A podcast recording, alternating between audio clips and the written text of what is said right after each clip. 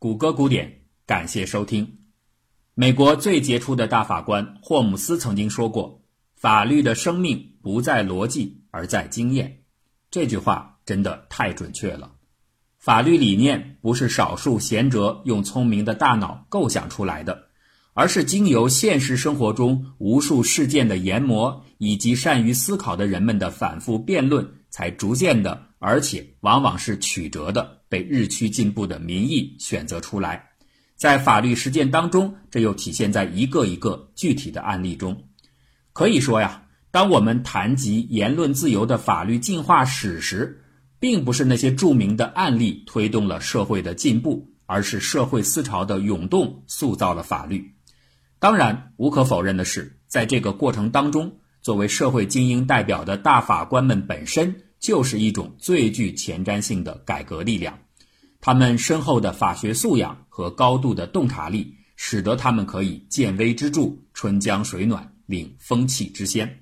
从这个角度上来说，代表性的案例无疑又具有重大的意义。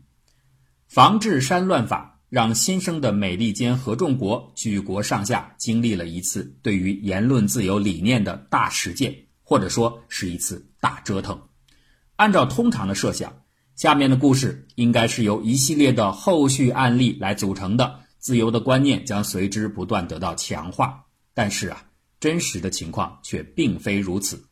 防治山乱法有点像一幕突兀的剧情。自它落幕之后，在长达一百多年的时间里，美国联邦法院再没有受理过一起和言论自由有关的案件。这个主题似乎突然进入到了一个异乎寻常的漫长的沉默期。这是为什么呢？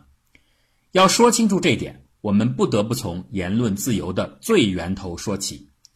北美殖民地的言论自由理念继承自英国，而英国的言论自由理念开始于议会。这是英国贵族阶层和国王长期斗争的结果。在中世纪的英格兰，王权处在绝对的至尊地位，不容挑战。即便是最轻微的无意的言语不敬，也不被允许。然而，从十四世纪开始，随着议会在政治生活中的地位越来越突出，这个情况开始慢慢改变。议员们在发言的时候，偶尔也敢于讲出一些批评国王的话，尽管呢，还只能是用一种非常礼貌，甚至于谦卑的方式。稍后，议员们在议会讨论之前，可以提交一份预先的声明，大意就是，当其在履行议员的职责时。如果有伤害国王的话语，那都是出于无意，这就让议员在言语方面的挑战逐渐演变成了国王对议员发言时的言论免责。到了亨利八世时，国会开始寻求把议会辩论时的言论免责升级为正式的法律权利，但是啊，遭到后续的国王们的一致反对。伊丽莎白时期，女王只愿意承认这是一种惯例，而并非权利。进入到十六世纪，对议会上言论免责这个惯例的法律地位究竟该如何看待？议员们和国王之间的分歧越来越大。议会认为这种习惯就是事实上的权利，而英王呢坚持说这是国王的恩赐，言外之意就是国王随时可以收回言论自由。一六二九年，英王查理一世就因为三个议员在下议院的行为逮捕了他们。而这遭到了议会的强烈抗议。一六八八年，英国的光荣革命终于到来，国王不得不以接受权利法案的代价换取王位的延续。一六八九年的权利法案第九条明确规定，议会中的演讲、辩论和议事自由不得在议会之外的任何法庭或任何其他场所进行弹劾与质询。至此。这项权利终于被法律明确下来，而成为近代言论自由观念的发端。又经过了快一个世纪的时间，到了布莱克斯通的《英国法律评论》发表的时候，人们已经明确了出版自由意味着不受任何形式的预先审查，而仅仅是为事后的可能后果承担责任。这项认识较之以往当然是一种进步，不过。英格兰的出版自由仍然不可以涉及到国王与宗教，即便你是在陈述事实，负面的发表行径同样会遭到严厉的惩处。英国的法律观念在北美殖民地的法律界得到了极大的延续。美国各州在建立联邦之前，曾经短暂地组成了邦联。在1781年，《邦联条例》第五条当中就规定了国会演说的自由，而到了后来，《联邦宪法》第一条第六款同样规定了两院议员在国会发表的任何演说和辩论，不得在任何其他的地方遭到质询。这些都是英国议会辩论自由观念的继承。不过，如果在这儿你细想一下呀。这样的直接继承看起来似乎是有问题的。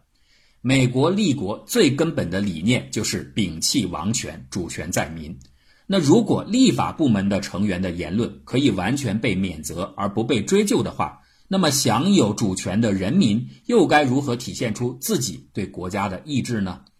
所以啊，当年在辩论联邦宪法的权利法案时，就有众议员图克和盖利曾经提出过。应该加入人民对众议员享有的所谓指导权，不过这个提议没有得到采纳，因为不少人觉得人民对议员的选举权就足以覆盖对其在议会中言行的监督权，那额外的所谓指导其实是一种重复。然而啊，要说到法律功能上的重叠，权利法案本身就有多余的嫌疑。在一七八九年的制宪会议上。维吉尼亚州的代表乔治·梅森就主张制定联邦宪法权利法案。维吉尼亚州的权利宣言就是这个人起草的，而且这个文本也被美国宪法学者舒迈特认为是美国历史上第一次以宪法的形式明确的把出版自由、信仰自由列为人类的基本自由加以保障。那在维吉尼亚州之后，其他的各州也都纷纷在制宪的时候建立了州版的权利宣言。可是啊，到了联邦制宪会议上，梅森的这个提议却被否决了。汉密尔顿在联邦党人文集当中对此做出了解释。汉密尔顿等人认为，权利法案这个传统来自于英国，它是建立在英王和英国臣民之间的协议。通过这样的安排，英王将其原本拥有的部分权利让渡给人民，实现对军权的制约。但是新生的美国是完全不同的。在美国，一切权利本就属于人民，根本谈不上所谓权利的让渡，那又何必多此一举地搞一个权利法案呢？相反的，汉密尔顿认为，增加了权利法案反而会无中生有，制造麻烦。本来权利是毫无意义的，属于人民的，现在如果画蛇添足的特意指出一个清单式的权利列表。那就有可能给一些别有用心的人留下解释的空间，去攫取那些清单当中没有写明的权利。麦迪逊在这一点上最初和汉密尔顿的想法是一样的，也觉得权利法案是多余的。但是杰弗逊的来信极大地改变了他的想法。杰弗逊在信中提出，他在维吉尼亚州起草州宪的时候就已经遇到了这样的争论。从维吉尼亚州的实际经验来看。没有权利法案在实际层面上的影响是巨大的。宪法本身意味着人民拥有无上的权利，这仅仅是理论上的宣誓。而当宪法一旦变为文本之时，就自然丢失了许多宝贵的权利。这必须用权利法案的形式加以弥补。汉密尔顿的提法是不够务实的。那至于联邦党担心有人会钻宪法所列权利不够周延的这个空子。杰弗逊用一句名言加以回应：“半个面包也比没有面包强。”这些笔谈的内容深深地影响了麦迪逊，他因此开始转变，积极起草和推动权利法案的制定，并因其贡献在后世被誉为“美国宪法之父”。然而啊，美国立宪会议的前后，林林总总的思想交锋是异常混乱而激烈的。比如，在制定权利法案上刚刚统一意见的麦迪逊和杰弗逊，却在另一个关键之处产生了争执，那就是州权和联邦权的轻重关系。换句话来说，就是联邦宪法是否适用于州政府。麦迪逊是坚决主张联邦权利法案应该下沉到州的，在他最初拟定的宪法修正案草案的第十四条当中，专门规定。各州不得侵犯刑事案例由陪审团审理的权利，亦不得侵犯信仰自由、言论自由或出版自由的权利。把刑事审判权用修正案的形式固定的交给陪审团，这就是要明确的剥夺各州对于所谓言论自由的立法节制权。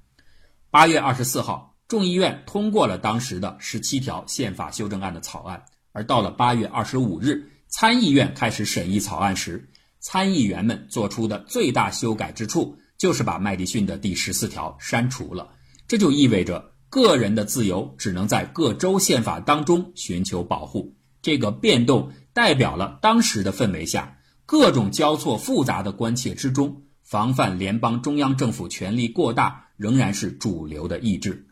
十月二号，华盛顿总统正式签署法案，并在后续两年多之中由各州政府陆续批准。美国宪法学者阿纳斯塔·博罗曾经就此分析道：“偏重于周全的态度，从事后来看，其实是一种有利的安排。正是因为州法具有的相对优势，才保证了宪法得以在不算很长的一段时间内就被各州通过。”而宪法能够被承认这件事情本身的意义就远大于其他的一切。自此之后，宪法权利法案大体定定，将人权相关的基本自由交由州法去体现，成为主要的基调。而正是这个格局，造就了我们上面所说的关于言论自由法律案件长达百年的大沉默期。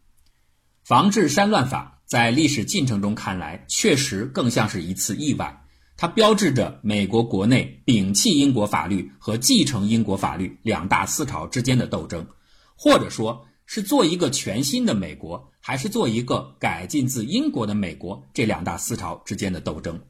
斗争来的是如此的迅猛，又恰逢法国大革命的意外推动，似乎一切都在尚未准备好之际就仓促爆发。经过这一次的大风波，共识似乎在某种程度上达成了。那就是美国不同于英国，绝不应该用极端严厉的方式去打击那些批评政府的言论。畅所欲言的自由不仅仅体现在出版之前，也应该存在于发表之后。然而啊，或许是这一切来得太过迅速，又或者防治山乱法本身过于极端，所以这样的共识显而易见是脆弱的。它远远没有达成促进了整个社会在得到教育之后的那种实质性的效果。所以风波过去，社会依然。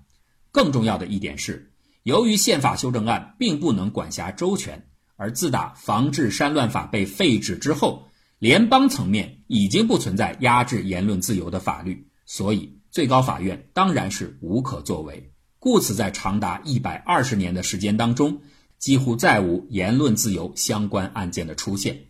根据后来的统计，在这段大沉默期内。虽然有六十个案件或者可以适用于宪法第一修正案，但是最高法院都采用了其他的条款加以裁示。主要的原因还是要避免涉及到州法的管辖。